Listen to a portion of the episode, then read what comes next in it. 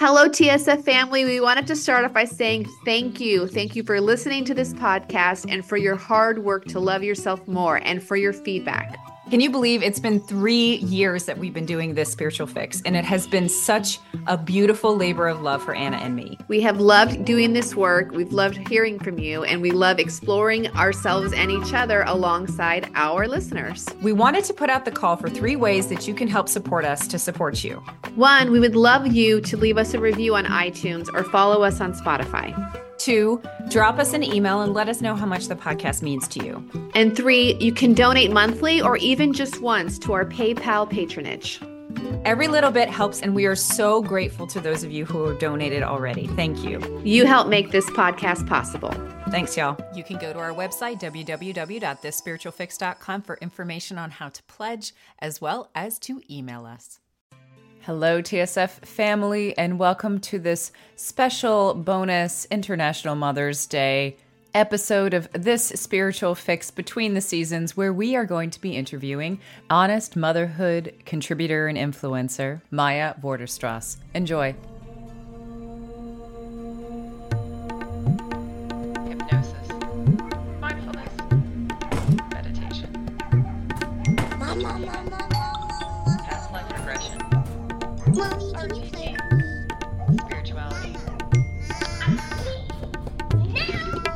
This spiritual fix. Two mystical mamas hacking the self help game. with Anna Stromquist and Christina Wiltsey. Hi, Anna. Hello, Christina, and welcome, Maya. Hi. Hi. We have We did- Maya. We have Maya Vorderstrass on here, and she is one of the original letterboard mamas. She's an Instagram blogger and an Instagram personality who shares her intimate life of raising three children with her husband. And I believe she's one of the first who came kind of out of the closet about how difficult motherhood can be. Because I think I think there has been this whole put a mother on a pedestal and act like it's so easy and you're one of the first people to come out and be vulnerable about the struggles of mental illness and postpartum difficulties and challenges and how you overcome it so i i commend you for that because i think that's just such a beautiful thing that you've done and we want to welcome you to the show welcome. Welcome. i got a hold of you because we both go to brandy chambers B Sweet salon who actually does both our hair and that's how i came to connect with you Yay. Hi, Brandy. hi brandy Thank you so much. I'm so glad and honored to be here. Thank you for inviting me and writing to talk mom things. Um, yeah. Woman things, mental health things. I think it's so important and it just one of my passions. So I'm very excited to be here. yeah. So, do you want to give a little synopsis about your life? I know that you came here from Brazil as a as an au pair and you met your husband and had children, but you want to give like a quick rundown of of your life? Sure. Yeah, I moved to America from Brazil when I was 22, and I met my husband at the end of the, I think the second year as an au pair. We got engaged very quickly. We got married very quickly, and we have three kids: Zoe, Hazel, and Archie. They're five, four, and Archie will be two next month.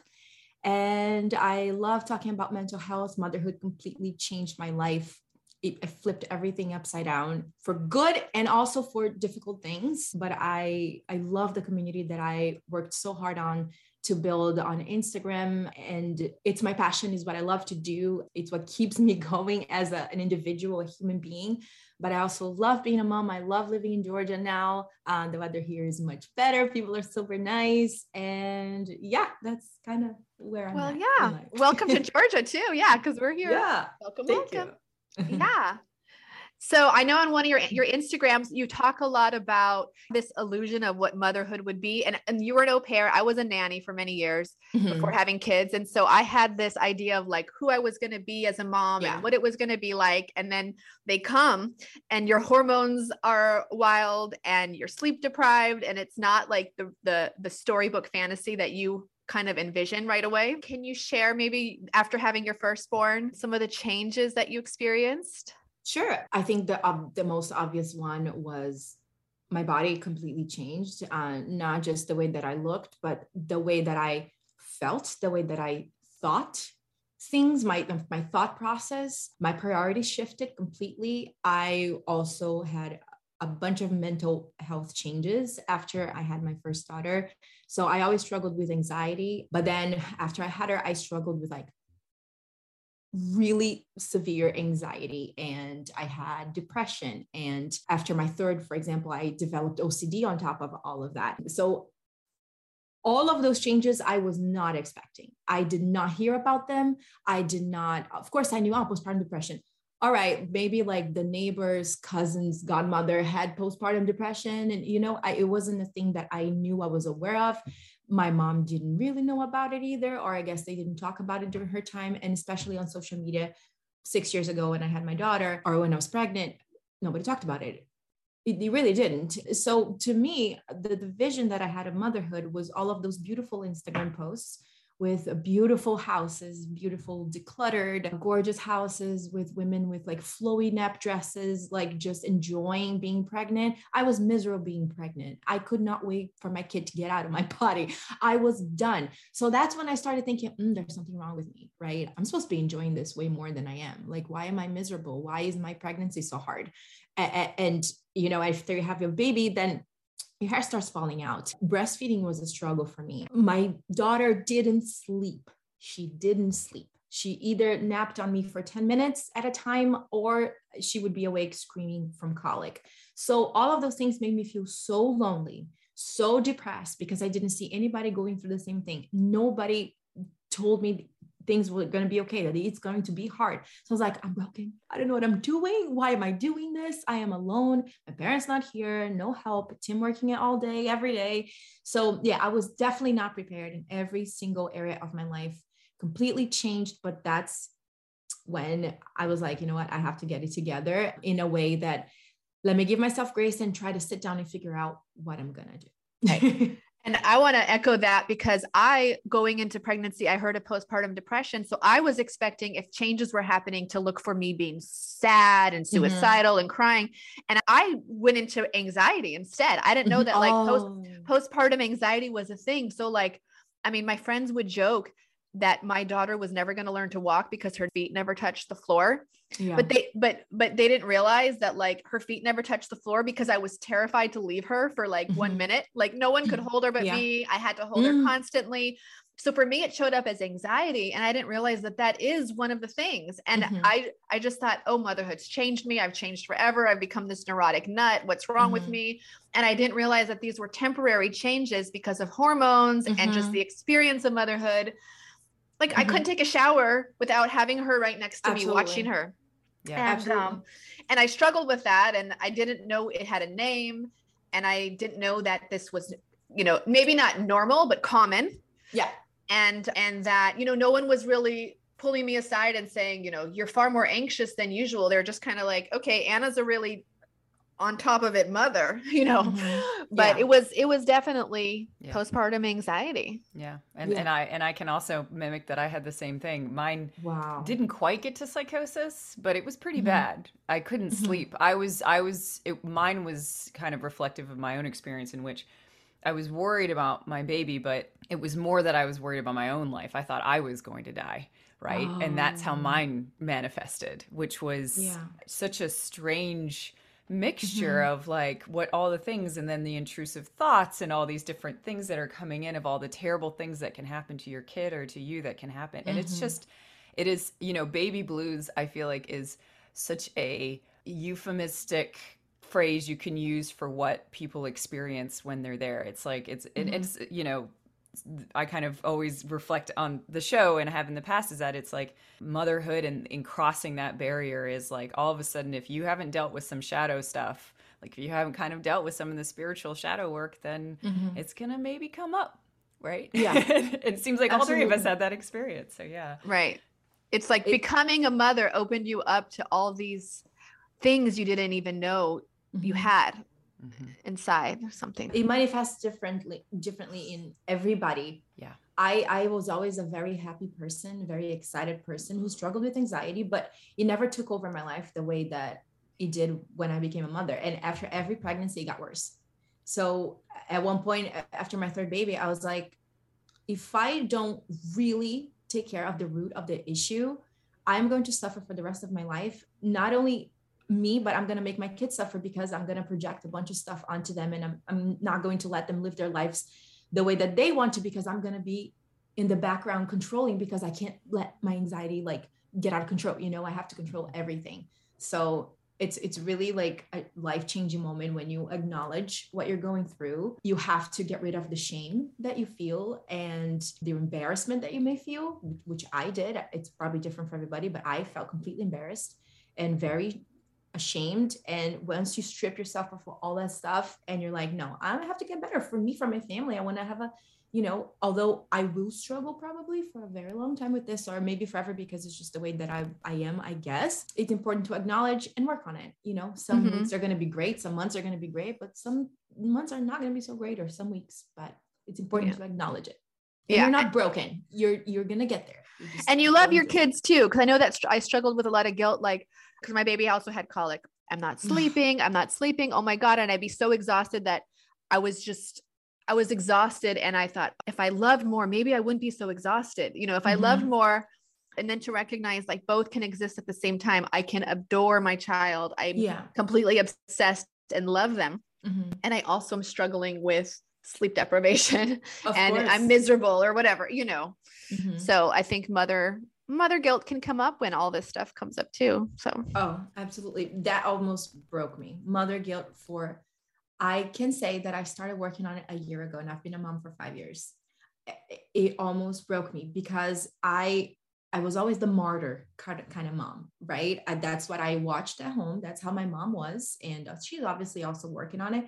But I I I was like, okay, my baby's born. That's it. That the, the pre-baby life doesn't exist. What I like doesn't exist. What I want doesn't exist. It's just my baby. So I lived for my kids fully like i mean neglecting showers i mean neglecting eating or not sleeping for some weird reason or just not being able to enjoy doing something that i like because i felt like i was neglecting them it's no i am the mother i cannot be doing something that they are not with me so i can't enjoy anything so that led me to a very dangerous zone where I was constantly unhappy. I was constantly drained, exhausted.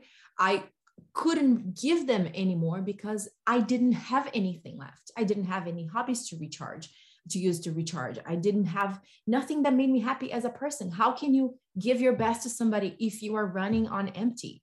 You're just like a car. You're just gonna stop at some point.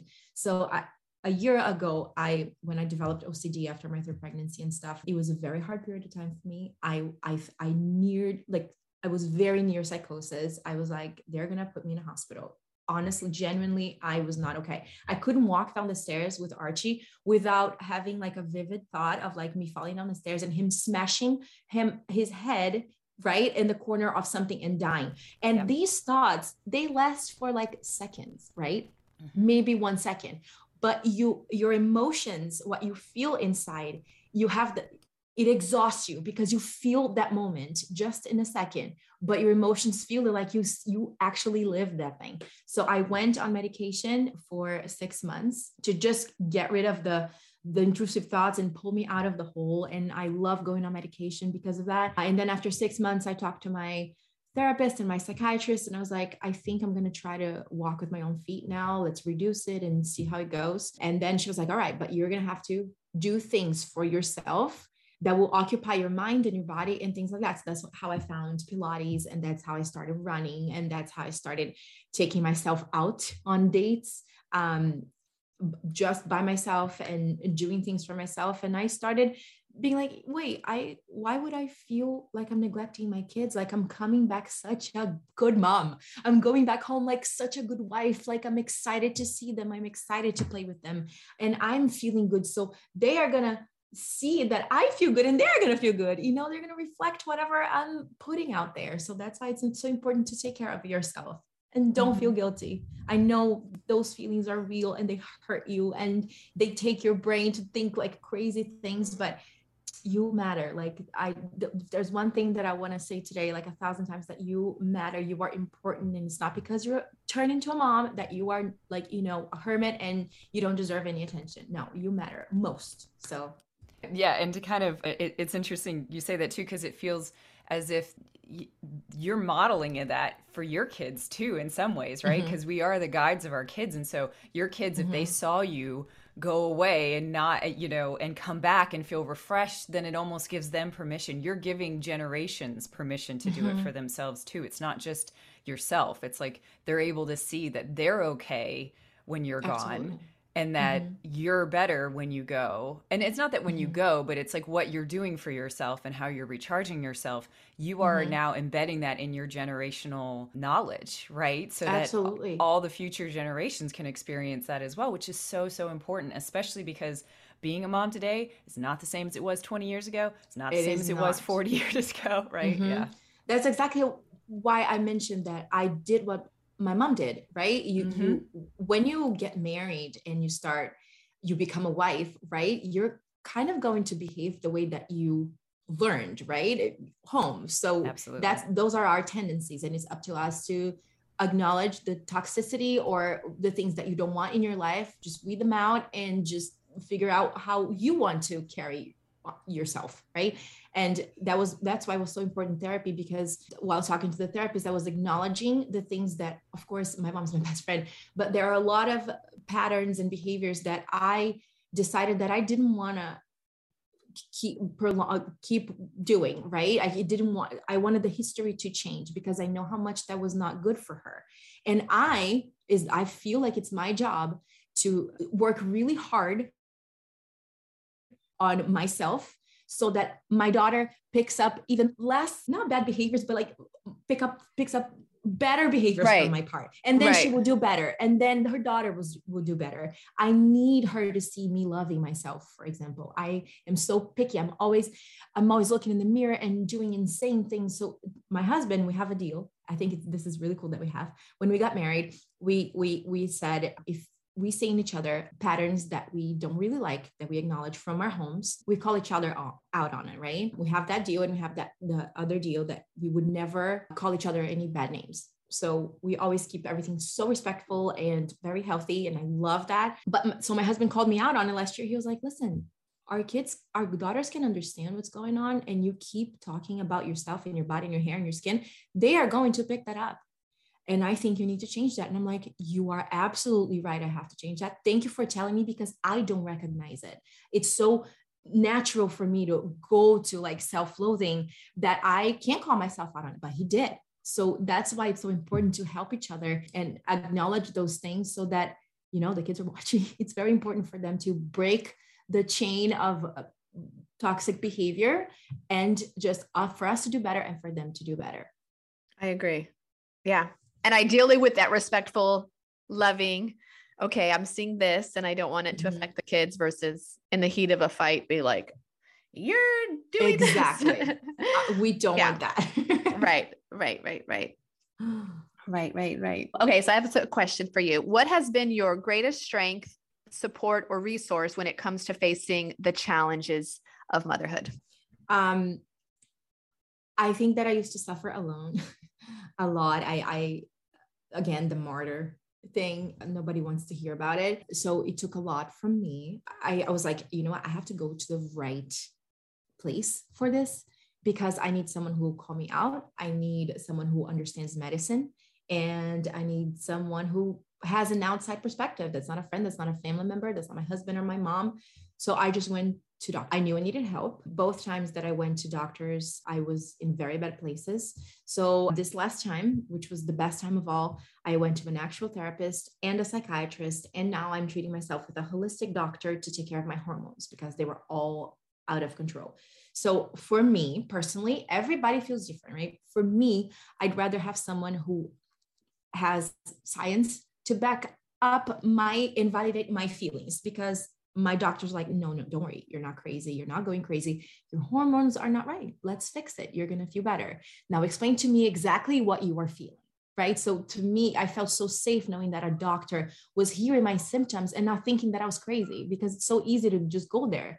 Right. You're, of course, there's so many things that go wrong with your body or, or make you feel different after your mom that there are so many, you can't even count them so I think it was very important for me to know that I wasn't crazy and be validated by those doctors who actually helped me get to a much better place. Of course, I have like six months where I'm doing super well, and then I'm like, mm, I need to check like my hormones again, or I need to have an extra therapy session, for example. And that truly, truly helped me with motherhood and just being myself too. I think getting older, being in my 30s and trying to change things in my life that I didn't want anymore. I think it's very, it was important for me to have that kind of resource to help me. So, yeah, personally, that's what I did, or that's where I go to. Yeah, and that's and that's a really great example. So a lot of our listeners um, mm-hmm. will go. Some will go to science, and some will also go to like kind of spiritual things. So mm-hmm. like I work with people too who it's but it, what it matters. It doesn't matter what path you go to. I think it what matters mm-hmm. is going to the path that makes you feel safe and makes you mm-hmm. feel not alone, not isolated, right? Exactly. Right. And that's what I hear when you're saying is like, it's like, those are the things I needed. I needed to know that I was safe. I needed to know that I wasn't crazy or I wasn't a danger to other people or, mm-hmm. or myself or anything like that. It's like knowing that you're not alone mm-hmm. and knowing that, you know, you're what's going what you're going through is something that someone's seen before because we have such mm-hmm. a tendency to be like oh god this i must be the oh, only yeah. person who's experienced this like you literally described the same intrusive thought with this falling down the stairs that I had. Oh. Like I thought of it 5 minutes before you even said it, you know, and it's like the more we can hear that this is that mm-hmm. that's a thing. Like when you're walking down the stairs with a newborn baby, maybe that might happen to five percent or you know it's happened to two out of the three of us on this call mm-hmm. right now you oh, know? we have a banister. And even now sometimes i'm carrying my son across the banister i get this image and i'm like stay, stay away yeah. from that banister. I, after we, i had my first baby i had a lake in my house uh, like two blocks away. And in my brain my car was going to fall into a lake. So every time either my husband got out the door the door and i'd be like please don't fall into a lake. Oh. sobbing okay. right? I have a seatbelt cutter in my car. and the one that breaks the the, the, the window. Right, you push it in and you break. I bought that on Amazon for ten bucks, and it's in my keychain to this day. Yeah, my sister bought it for me because she just know we're the same.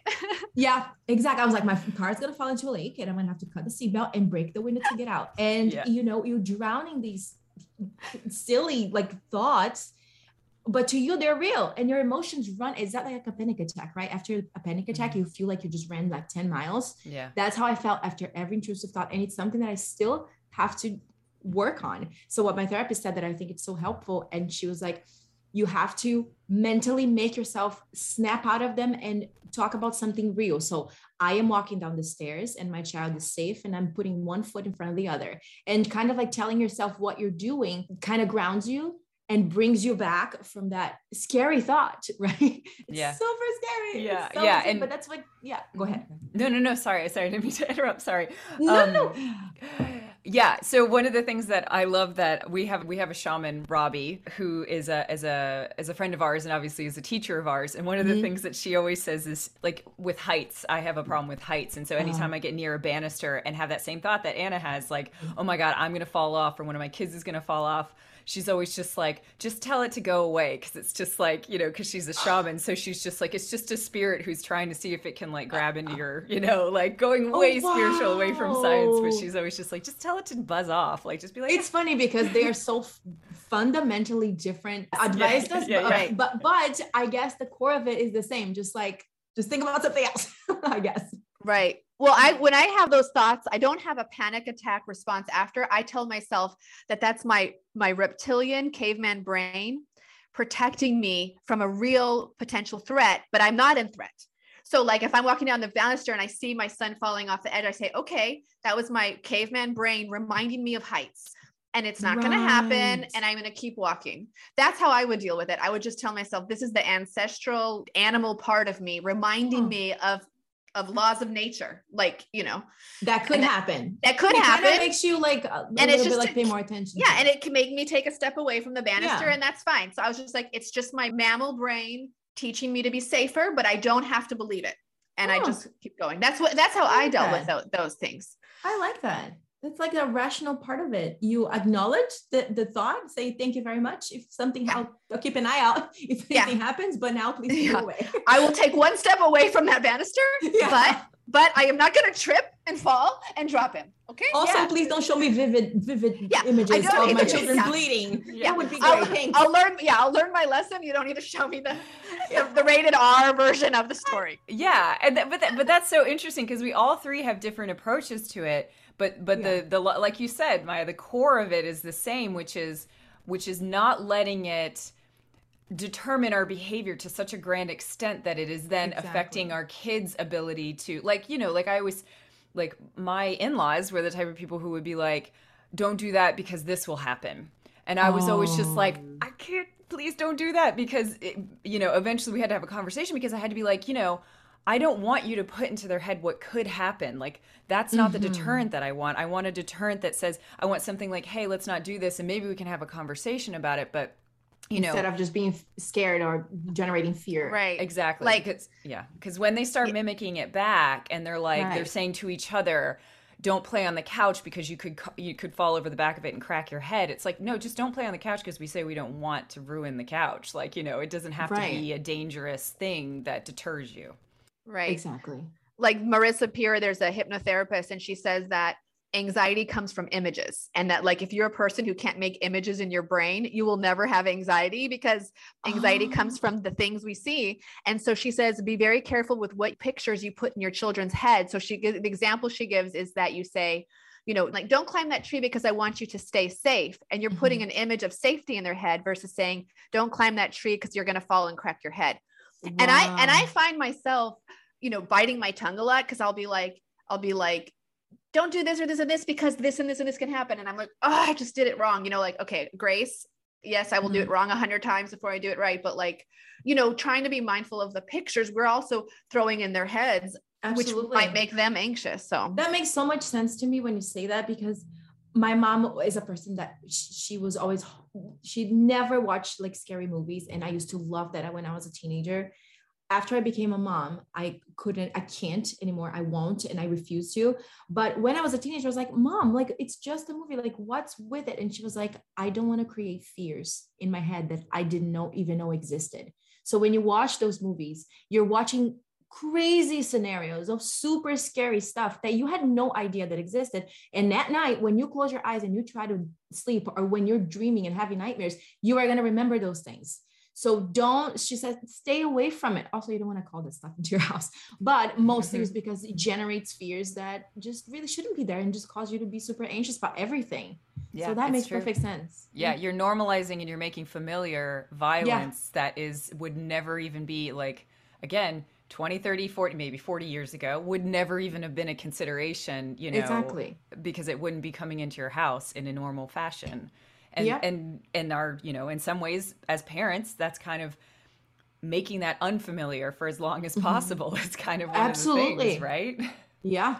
yeah sh- kind of shelter from them as much as we can like in, n- n- not crazily but like shelter them from some stuff that's really not necessary now Yeah, yeah. Can I can I ask you a specific question because it was something that I saw on your social media. You were talking about the tornadoes that recently yeah. you, I could I could like I so felt it cuz I could felt like the fear fear that you felt with that and I feel like it kind of ties into that. Like do you want to kind of explain that experience and how you processed like something Yeah. that was a potential danger for your you and your kids? i had never gotten to, when i lived in new jersey there were a lot of hurricanes and you know it was just like very strong like rains and a couple windows broken and trees on the ground. But a tornado like could literally ta- like pick you up and just drop you off like five miles away you know? So i don't know if it's five miles. I'm very bad with miles and kilometers so i don't know. Just an estimate. So um i had never gone through anything like that. We weren't under tornado watch or I didn't even know. But all of a sudden, I hear all of the sirens, like the fire alarm sirens, police on the street with sirens. And I was like, what the heck is going on? And then our phone started beep, beep, beep, beep, and said tornado warning. So I immediately, first thing I did was just grab the kids. Tim took them to the powder room downstairs because we don't have a basement. And I grabbed water. I have an emergency kit and I bought a blanket. And I just immediately locked all of us in the bathroom and I had never felt so helpless in my entire life. I'm the kind of person who my kids find safety in me and I thrive in that. I take care of them fully. I, always know what they're doing. And to feel so out of control was the scariest moment of my life. I would almost had a panic attack, but we I was like, no, if I have a panic attack right here in this tiny little bathroom, my kids are going to freak out. So I will have to be stronger than this. So we started playing I spy with my little eye and things like that. They had no idea what was going on. And I was a little bit proud of myself that I didn't, I didn't really freak out because that's what I usually do. Tim was like, Well, you didn't freak out. I'm like, Yeah, I know. Well, inside I was dying, but you know, I wanted them to not have trauma from the experience. So we started playing in there and all that. And all so as soon as I locked the door, actually, I said, okay, so we're going to close our eyes and pray to Jesus. So one at a time, we started doing it. I started with Zoe and she started, Dear Lord Jesus, please. It's raining a lot. So protect us in here and help us find like a fun game to play in here. Right. So I guess when I feel the most out of control, that's, I feel like that's when faith comes in because there is literally something that I can't control. And, you know, it is very comforting to find faith in God because that what are you going to do except trust God at that moment? Like that, there is nothing you can do, but I'm really glad that we're safe. It did touch down in another town and it did some damage, but thankfully didn't kill anybody. So yeah, we're, everything is still in the half bath just in case because it happened in the past two weeks. So we're just, just in case everything's just going to stay there for a while. Yeah. But yeah, that's how I dealt. can, can, can I can I give you more credit? Like that's incredible. That's incredible that you were able to like to to reroute your typical yeah. response to be yeah. able to to to be able to do it which i mean if anything it's kind of like one of those things that once you do it once you know you can do it in any other circumstance that's so true right? yeah that's so true i never thought i am the person who starts freaking out immediately you're gonna find me in fetal position on the floor like in the middle of a mall but because i mean i my thought was like my goodness if hazel thinks that a tornado is going to hit the house, that kid is never going to sleep again.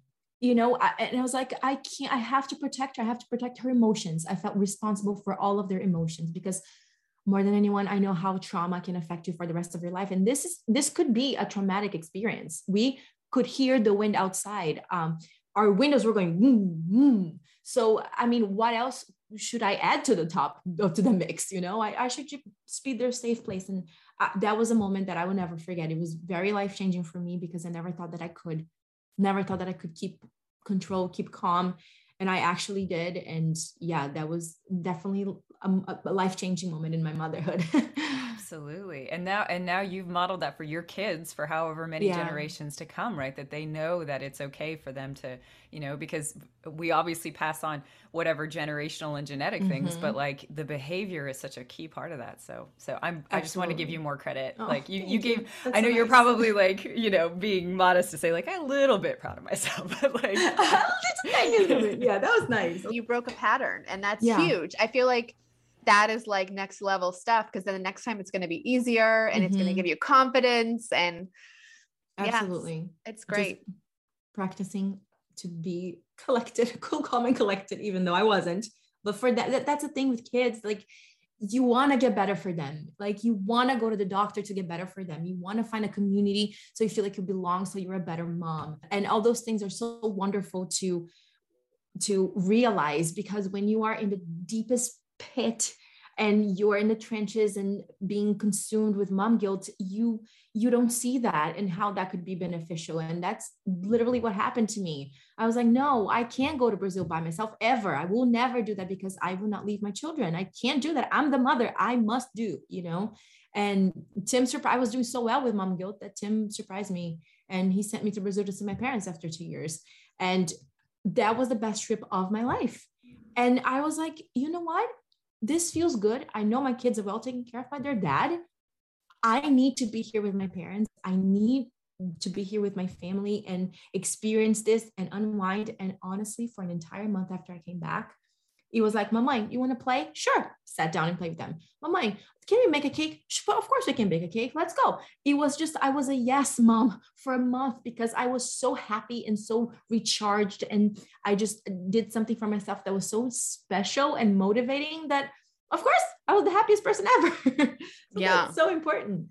I I can totally relate to that. My daughter was 9 or 8 when I went on my first trip without my kids Wow. and and um abroad. I went with my cousin to um Guatemala Mhm. and it was just it was just cra- it was like one of the best trips because I was like free and Mhm. sleeping in and all this stuff and, and feeling free of responsibility and I wasn't plagued with that martyr mom guilt exactly. you know because I I never could even imagine leaving them and like nobody understood really maybe Christina like how monumental it was for me to leave the country without my kids Mhm. when I had never been away from them for then more than like 24 48 hours except for when I did a Vipassana meditation course but I'd always like Mhm. preface it with well this is going to make me a better mom so it's okay you know right. but like like a me me me trip was the first time and I remember when I came back it was like my whole body reset because I Mhm. was I normally wake up at like four or five in the morning every morning so I can like seize a lot of projects before anyone else wakes up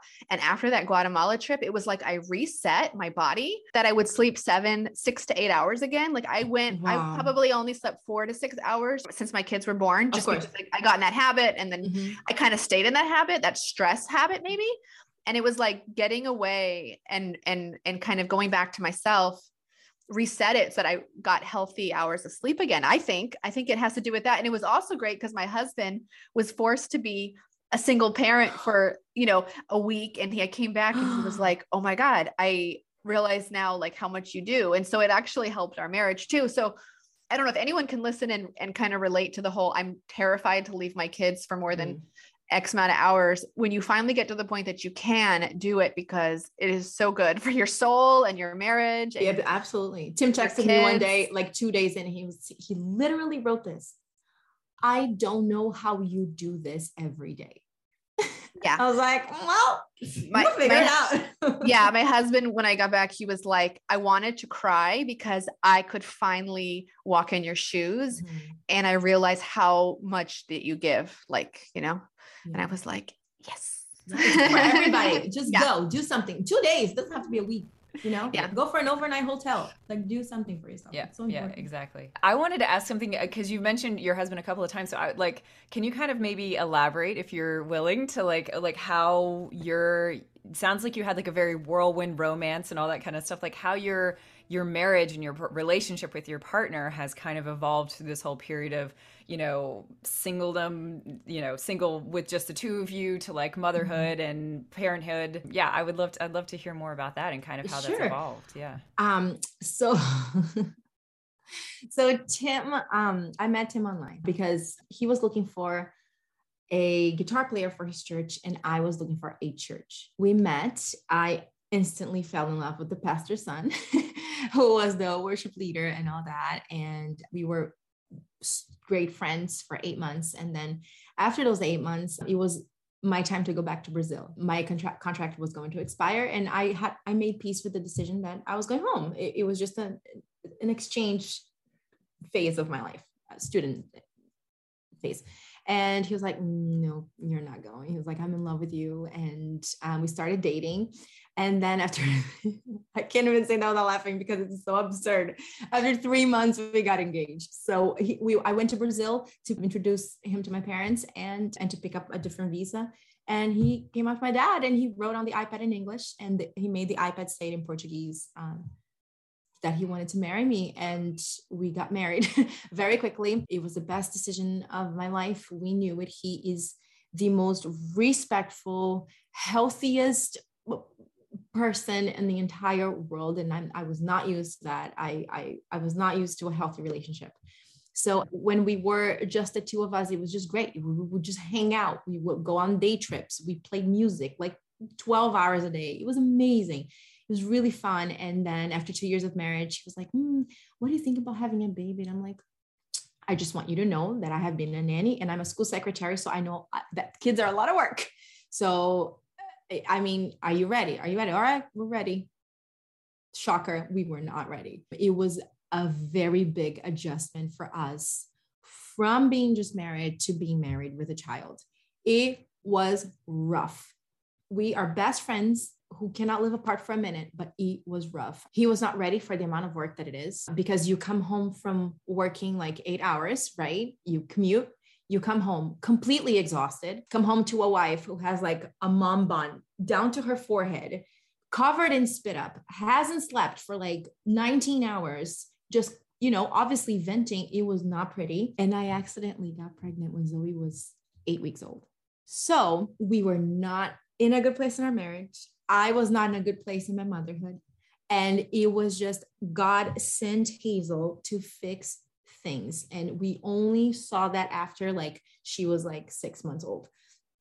But we were in complete shock. My kids are 11 months apart. When my daughter was born, my first daughter was learning how to walk. So that's, it was insane. But we were like, look, this is hard. But if we don't get on the same page, if we don't have open communication about our resentments and our frustration towards each other, we are going to end up getting a divorce. That's just what's going to happen it took like two weeks of every day we would put Zoe to bed and we would just talk for hours.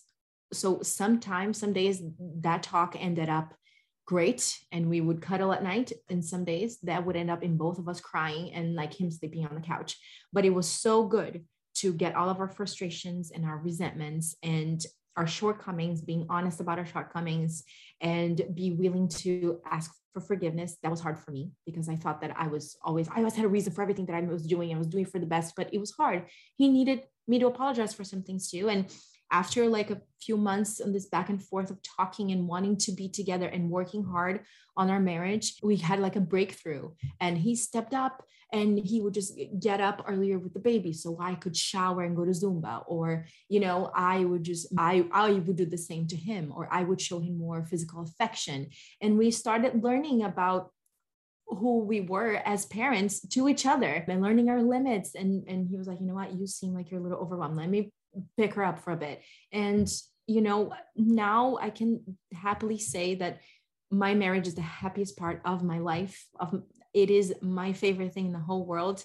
And it was a lot of hard work because we changed as people, but we decided to change together and we decided to better ourselves at the same time. So I think it was really good to be on the same page because I can totally see how that cannot happen. And that's usually uh, sadly when things don't work out but we are in a in a good on a good path in our lives. And he's just great and the greatest dad ever. And i just love him to bits. And i'm not going to let him listen to this or it's going to go to his head. I love it. I wanted to piggyback that kind of with what are some tips or tools that that can help someone support the woman they love as she transitions into a mother I think that the first thing is more important to acknowledge or under, try to understand is that your life is going to feel very insecure for a little while. Not only physically, but with hard decisions, I think, especially because when you become a mom, it's not on the books, it's on the everyday thing. And every tiny little judgment call is going to take a lot from her. Like which formula to buy or which day of the week to start the solids or should i buy a different brand of diaper? I don't know. And she's going to start sobbing. So just be there emotionally. Just be present emotionally because sometimes you're just a body there and you're not doing anything but just to talk to her and listen to her and be a little patient because if for you as a father is already hard imagine for her who went through childbirth and changes. And dropped into motherhood, like just trying to figure everything out. So just be patient and know that she's going to change. And, but you're going to change too. But like I said, do it together and don't think that whatever she does is, you know, for example, so I feel like men get very lonely after the baby comes. They miss like physical touch and a bunch of other stuff. Uh, but know that she's not doing it because she doesn't want to be with you, but just because for the moment, maybe the priorities are changed just for now, because it's a very vulnerable, very sensitive period of time and things are going to fall into place again. Just just make her feel like you are her teammate because if she feels alone then that's when resentment goes in and when resentment goes in it's a very hard thing to get rid of so that mm-hmm. would be my advice i agree i agree i think for those of us who suffer from anxiety after pregnancy or after childbirth there's a lot of abandonment fears i'm mm-hmm. scared i'm going to abandon my child i'm scared mm-hmm. my child will feel abandoned by me and so one of the worst things a partner can do is make you feel abandoned mm-hmm. you know and and that's things like just leaving you on your own to figure out some things and and maybe you eventually need to make the decision if you're the mother right like when it comes to Mhm. feeding feeding and things like that but just knowing that that person is by your side no matter what decision you make and that you're not all alone in it because i think Yeah. that i think that you hit the nail on the head at least for me is feeling alone Yeah.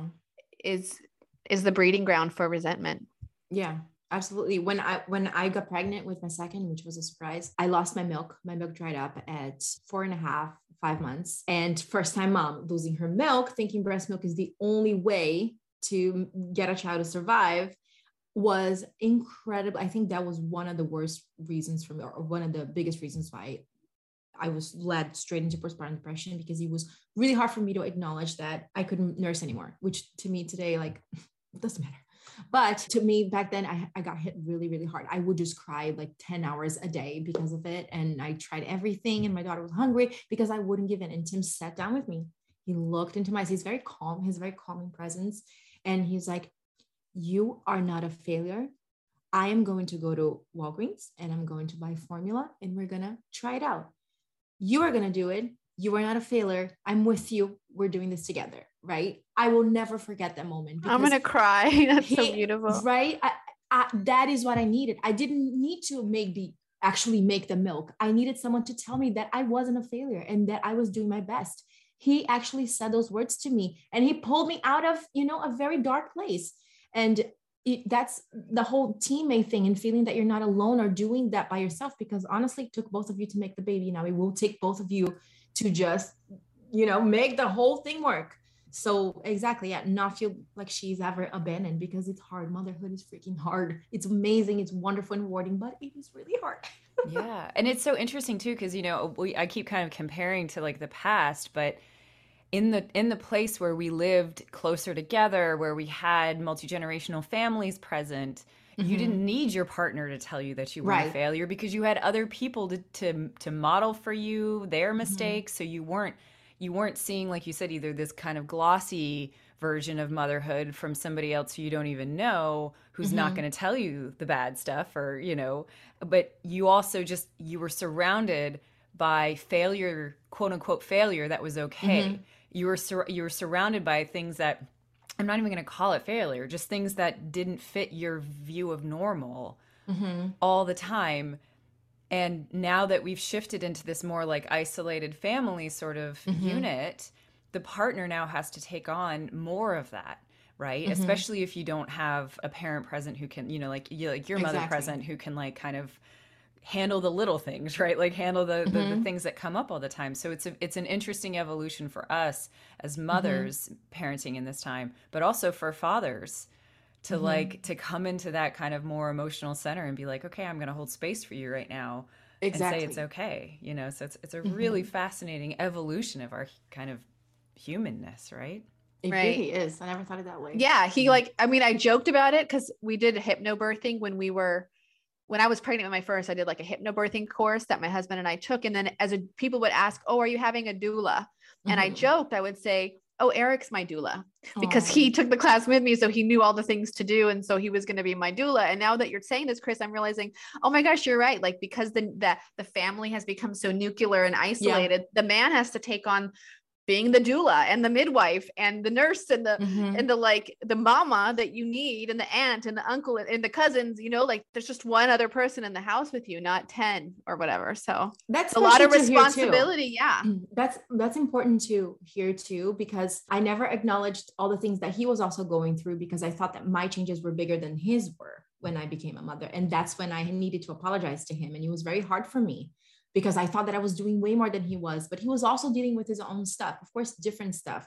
But that's why forgiveness is so important. I think that forgiveness is a very healing thing for both parts. I think for you to say it it's like releasing something that's been weighing on you or keeping a barrier be- be- between you and the person. And for the other person it's just to see you vulnerable because you love them so much that you know you want to apologize. It's just also very very very important and very special and very much needed in a marriage and I've after like our forgiveness sessions like everything went like so much smoother and we both felt like okay so i import i am important to you and you are important to me and this is what we do now and let's get this you know choo train going I wanted to ask how has your relationship with God or how has your faith changed now that you are a mother?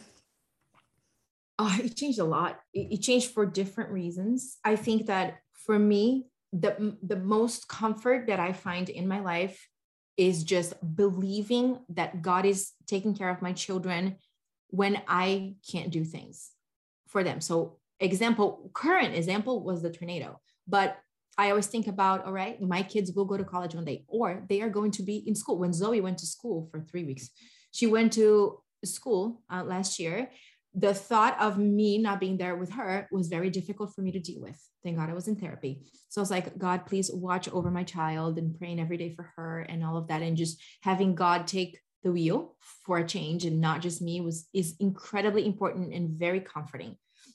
But my relationship with God changed a lot in the past few years because I have been hurt a lot by churches like in a way that is just heartbreaking. So I am trying, I'm currently trying to find out it's it's a journey for me right now. It's and it's one a big one that's weighing on me but i'm trying to figure out how to find god after being hurt by church. I've been a christian since i was little. I've been to countless churches but uh, in the past like 10 years i have been hurt a lot. And i am trying now as a mom i'm trying to not let my frustration and hurt with churches change my relationship with god so that i don't to transfer the trauma onto my children. Thankfully, they're still very little. We pray every day and of course read books and read the bible and things like that. But i'm trying to see where me and my family fit into a church scenario. Right now i can see it happening. And it's not even because of covid. It's just because of my personal relationship with the church.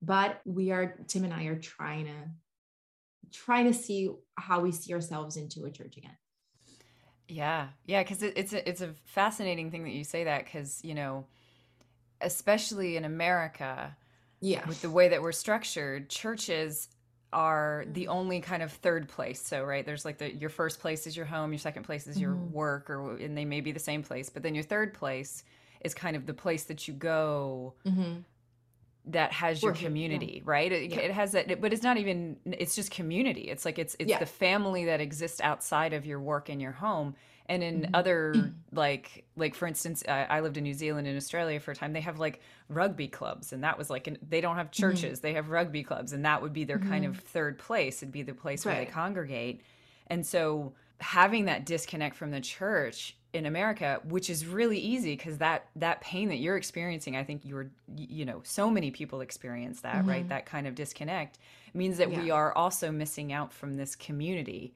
Absolutely. And I find it you know just to kind of reflect, and you can tell me if this is wrong, but like in some ways you know you've created the social media community and i don't know if right. it replaces it but you know in some ways it makes it so that the the mm-hmm. community aspect of the church has has maybe been you've you've come up with that you've come up with another yeah. third place i don't know if you want to I, I definitely think that one doesn't replace the other. I yeah, think that you go to church yeah. for you, you go to church to have your, you know, to to find God, I guess. But you also go because you're supposed to have that community of yeah. people that think like you and believe in what you believe and It is important to, of course, be exposed to different people, but it, the sense of belonging that I always found in a church was very comforting. And it, I have a thing with feeling safe. I need to feel safe where I am, right? So I need to feel like everyone else is giving 100% like the way that I am. So if usually I felt like that in churches until I didn't for yeah. X reasons. They were all yeah. always different reasons, but but I always I would always gravitated towards mega churches, you know, the, the churches that have like the worship team and the light shows and the pastor that comes out and looks hot and, you know, all that stuff. And for, eh, that broke me. That disappointed me terribly. And it really broke my heart. And for a while there, a couple of years ago, we really affected my relationship with God. So I had to be like, all right, this is not God's fault. Men are going to mess up at some point. So just try to find what I felt in my heart was goodbye mega churches It's just not for me personally. If you love it, go for it. But for me personally, I think I want to find that kind of belonging in a smaller community where I can actually be myself. I don't have to put on a, a, face. I don't have to look a certain way. I don't have to wear certain kind of clothes to fit in a certain group and be accepted by those mega churches. But let me try to go smaller, right? Tim's father is a pastor very small church and it was actually really great. I you know you could see that he was there because he loved it and you know he used actually read from the bible. He didn't just point at a powerpoint on you know on the screen and it was just very special and i think that that's what i want moving forward and i want a community that you know they're not so interested in growing the build or throwing like crazy light show concerts. I just want a community that's working on bettering themselves and working together and also serving the community. And I have yet to find one of those. I know they're out there. I know I have them here in Georgia, but because of COVID, it was kind of hard. But yeah, I think finding finding God, I guess, because on the Bible it does say that if one or more, you know, are gathered together, that's where I'm gonna be. And that's why it's so important to have that community and those people to try to find God together as a group. And also the community to spend your time with. And I think that would be amazing. And I cannot wait to find one. Just haven't yet.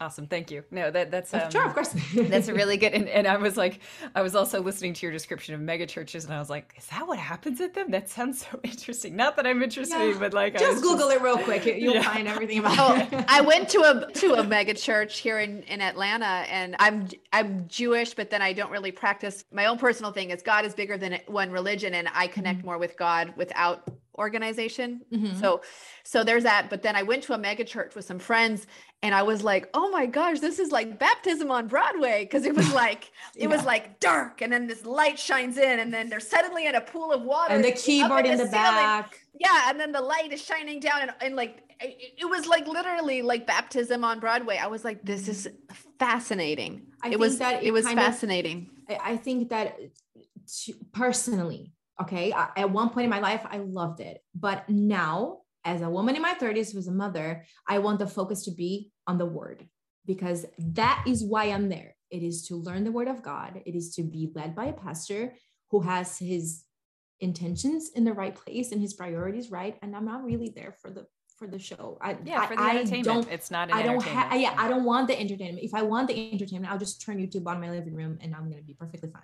Yeah. So I am. I'm. I'm craving God.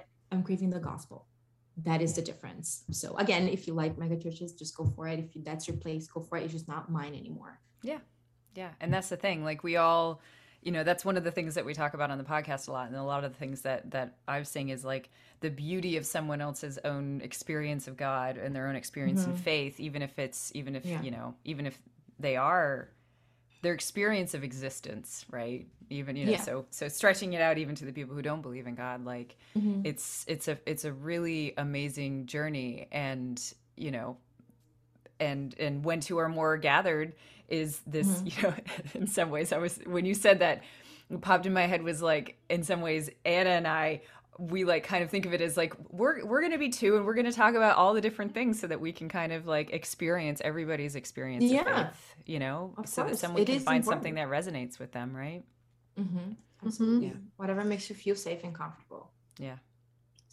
yeah so to kind of wrap it up if there is a listener right now who is struggling with the changes of motherhood, she may not have identified it as postpartum depression, mm-hmm. anxiety, psychosis, just if there's a listener right now who can identify with noticing that she's just not the person she was before and she doesn't like all the new parts that are coming out what what words of comfort or wisdom do you have for her? When i had my baby first baby and i was in the trenches with colic for 4 months i went 5 days without showering. And one of those days i walked in front of a round mirror that i had in my living room in New Jersey. And I looked in the mirror for the first time in weeks and I did, oh, it makes me cry. I didn't recognize my face. I, I saw my face. I didn't remember what my face looked like. That is exactly what happened. And I called my husband sobbing and he was at work. I said, I don't recognize my face in the mirror right now. I don't know who that person is. I had no connection. My brain didn't acknowledge who that was. And I also couldn't remember who I was. I didn't remember my face looked like. So I just want to tell you, if you're going through that, that you are not alone. Motherhood is freaking hard. It is, you need to adapt. You need to, you're constantly changing. You're constantly feeling things that are not going to be very pretty. But you are not alone in those feelings. And i validate your feelings and know that you're important and that you matter and that you are not failing. I think a very important thing to do is to just reach out to a doctor. That doesn't mean that you are weak. That doesn't mean that you're a failure. It just means that you just want to be better. For yourself you have to show up for yourself first and foremost because you you are so important. Not only because you're basically the cornerstone of your home but because you matter as a person. You're here for a reason. So you are not alone the feelings may be beautiful and they may be ugly, but they are your feelings to feel and work through them. And I validate them. I just know that there are tons of other women going through the same thing. And also, don't compare yourself to people on social media because that is a trap and that is a very hard, dangerous place for you to fall into when you're a new mom because people only show their their best parts. So just know that you are special. You are you're mothering that baby for a reason. You were chosen or you were sent to each other for a reason and things will get better. I promise. And just reach out when you feel like, before you feel like you can't anymore, uh, because that's a very, very, very dangerous place. But just reach out when you're not feeling well to either friends or family or doctors or people that you trust or your husband, your partner, and work as a group. You're not alone in this. You, you're not supposed to be doing this alone and i'm not saying it's going to take a village of like you know 30 cousins helping you out but sometimes when you have two people and a doctor like on the same uh, page as you it just makes a complete and total difference and you are going to get through this wonderful thank you so much that's that's great advice and it really it's really important it's really important thank for you. people to know that it's okay so yeah. yeah. Awesome. Awesome. Maya, thank you so much for everything. Thank yes. you for all your, your kids are beautiful and, and they're lucky to have you and thanks for what you do. It's thank beautiful. You. Well, so yeah. Thank you, Maya. I know your your time is valuable, so thank you for sharing it with us. Yeah, thank you. So thank much. you so much for having me. I'm very yeah. flattered. Thank Bye. you so much, guys. Have Bye. a good weekend. You too. Bye. Hi, everybody. Can you make sure to leave us a review, even if you kind of thought you wanted to do it sometime, or maybe you kind of forgot? Just go ahead and either follow us on Spotify or write us a review on iTunes, depending on where you listen. We would appreciate it so much. And remember humility, gratitude, acceptance, done. Let me tell you all a riddle. There are four girls and four apples in a basket. Every girl takes an apple, yet one apple remains in the basket. How is this possible? The answer? One girl took the basket. She took the last apple while it was in the basket. Sometimes all it takes is a perspective shift. This is my specialty, y'all, and I am opening up two spots in the next two months for dedicated journeyers to work with me to find peace, purpose, and most importantly, perspective.